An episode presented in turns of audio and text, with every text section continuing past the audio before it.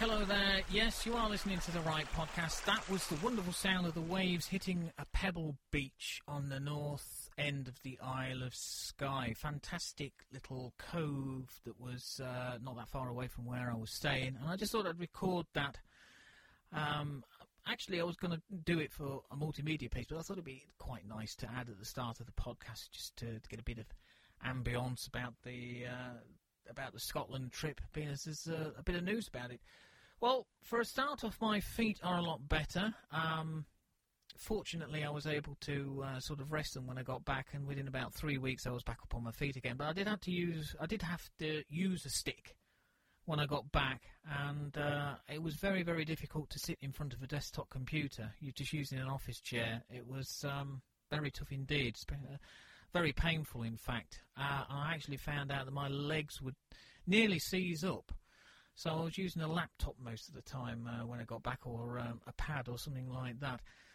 So um, yes, they're not too bad. I've just got to be very, very careful when I'm going about because they uh, they're probably a bit weaker than they were, and I do get the occasional twinge of pain from them every now and again.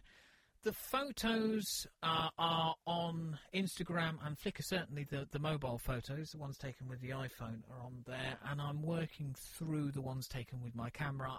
I've just been thinking over the last couple of months, uh, since I got back, really whether I concentrate too much on doing the iPhone shots because, of course, I can put those online and it's a bit of uh, people enjoyed seeing them. I was getting some great comments on Twitter, but I just wondered whether it's to the detriment of the main photography using a digital camera. So next year, if uh, I do go up there again, which hopefully I will, um, I'm going to have to have a think about that in the new year, January time. Um, but if I do go up there, I'll have to th- consider about how much iPhone photography I, am going to do.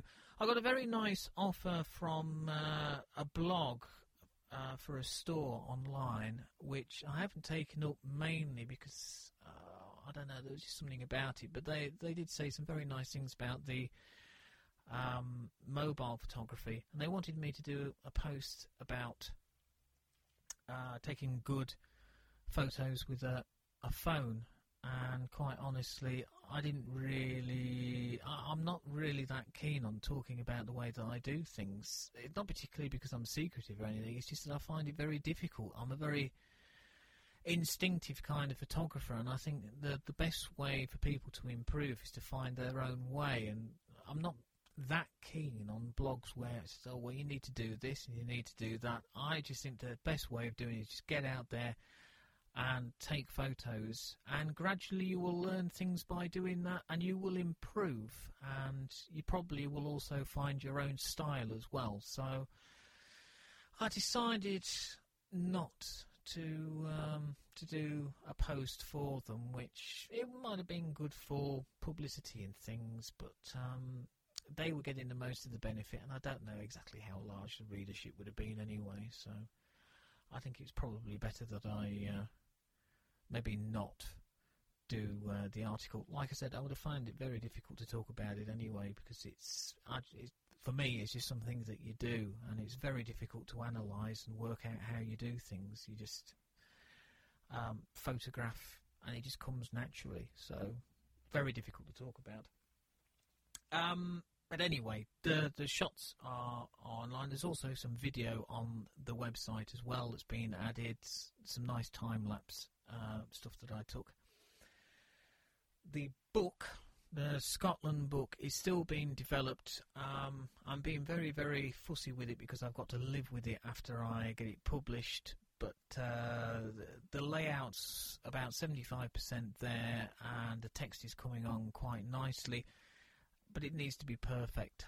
Um, I'm a bit of a perfectionist. Like I say, if it's there on the bookshelf, I want to know that it's the best that I could have done uh, and I've I can look through it perfectly happy.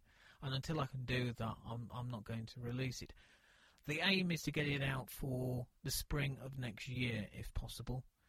Um, but if I have to delay it, then I have to delay it. I've also got another one for Norfolk that I'd like to do next year, but that's going to be a bit tougher because all of the work uh, or a good part of the work at least, needs scanning. So there's a bit more work there. But I have said on the website um, that I aim to get it out for the end of next year, and I'm definitely going to try and do that. Two photography books in 2015 is going to be a tough call, but I think it's it's possible. Um, but again, it greatly depends on how the, the project goes. If it takes, you know, 18 months to get it sorted, then that's how long it takes. But uh, the the images are very nice, coming together. I think it's going to be a, a fantastic book. And I've also got a, an interesting angle for the text as well, which I'm not going to mention here. But any updates, etc., will be put onto the website. And if you are interested in looking at the Flickr page and uh, the Instagram page for my Scotland photos, you can find links on the websites. Right, on to the links.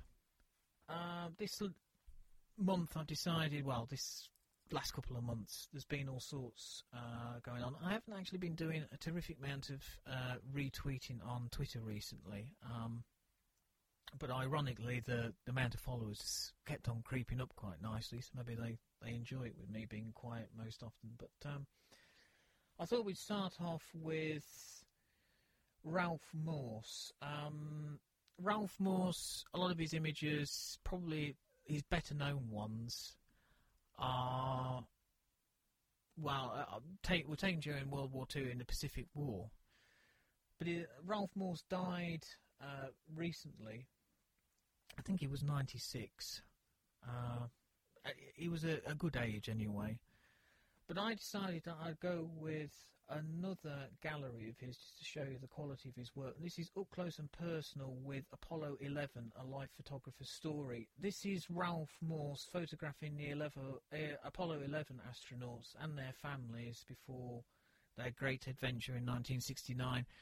A beautiful, different approach to uh, documentary photography covering the families. A lot of people think of the astronauts, and they didn't really imagine that they'd got wives and daughters and sons and mums and dads back at home watching this footage coming in. So I think it's it shows Ralph Morse at his best. To be honest, he did some great stuff in the Pacific, but uh, Pacific, uh, but it's close and personal with Apollo 11 story. I think ranks among his best. Feature Shoot, great website for photography. They have all sorts of images on there. I've gone for a rather unusual set of photos, uh, portraits, all female bi- biker gangs of Marrakesh, photographed by Hassan Hajjaj. I think that's how you pronounce it. Um, a very interesting North African style. Um, very, very powerful, strong images. Some people might find them a bit gaudy. I quite like them. They've got an intense um, power. Um, Hassan, it says, is Moroccan born but you UK based. And this is, well, the biker culture among young women in Marrakesh.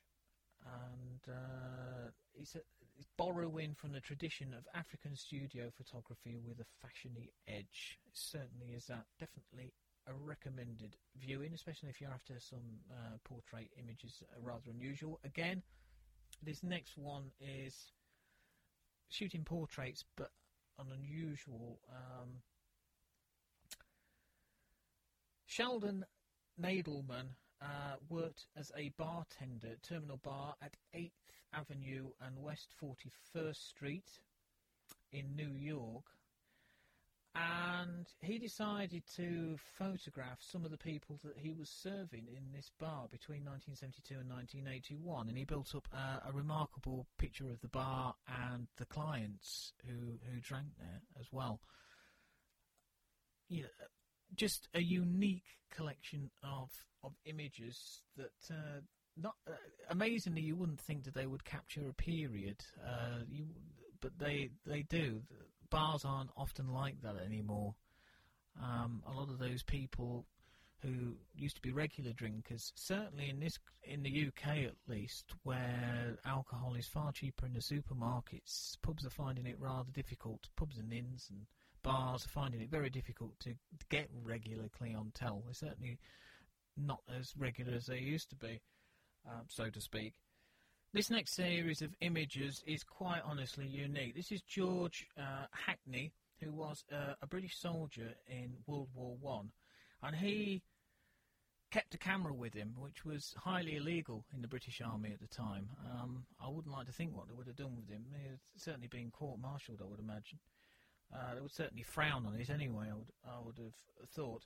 But he took more than 300 images. Uh, the experts believe there's certainly 300 that he took, and there could be another 200 um, out there waiting to be discovered.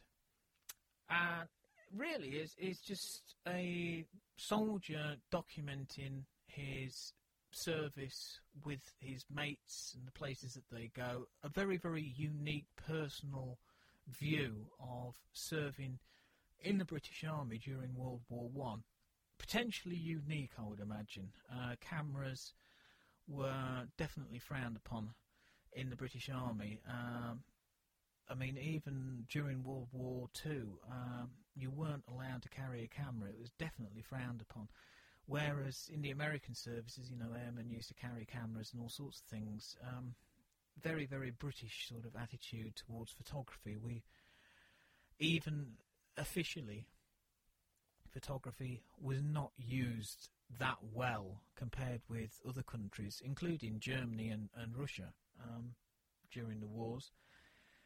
But these images are a gift to any historian, and they're just fascinating to look through. The only thing I would say, the only complaint I've got about the the Independence uh, story is is uh, the page is is very very slow to load.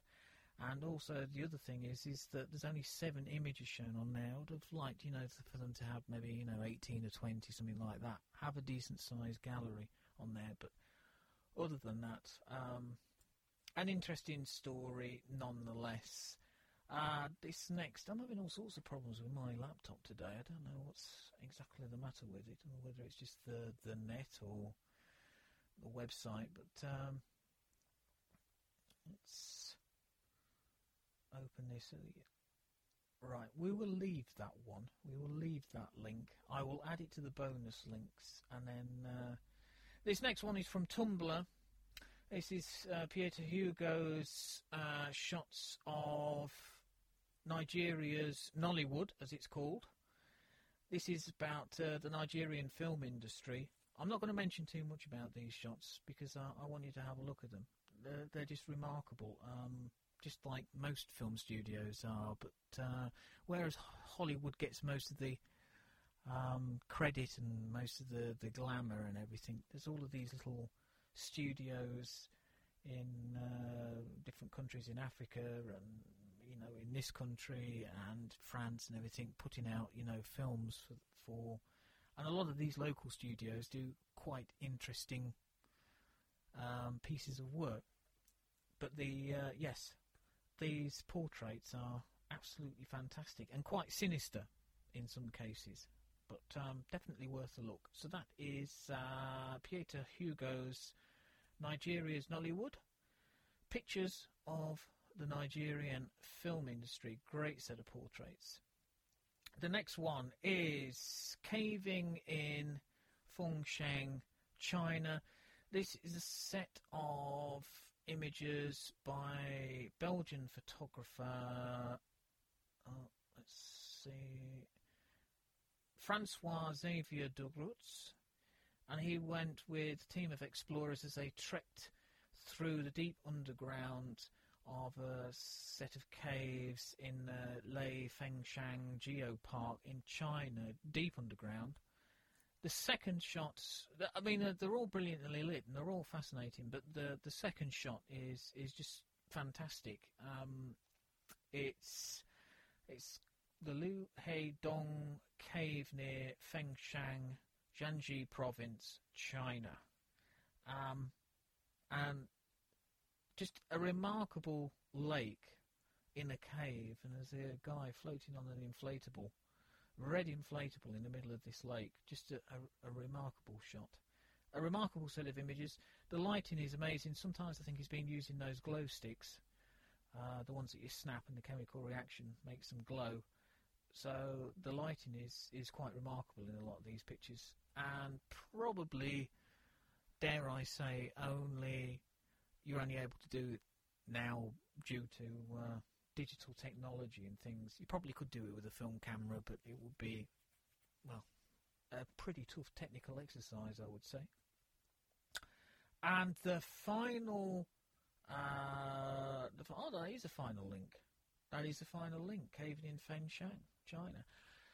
So that's it. I will put out some uh, bonus links. I've got a rather nice Christmassy bonus link as well that I will add to the uh, Darker Skies podcast page.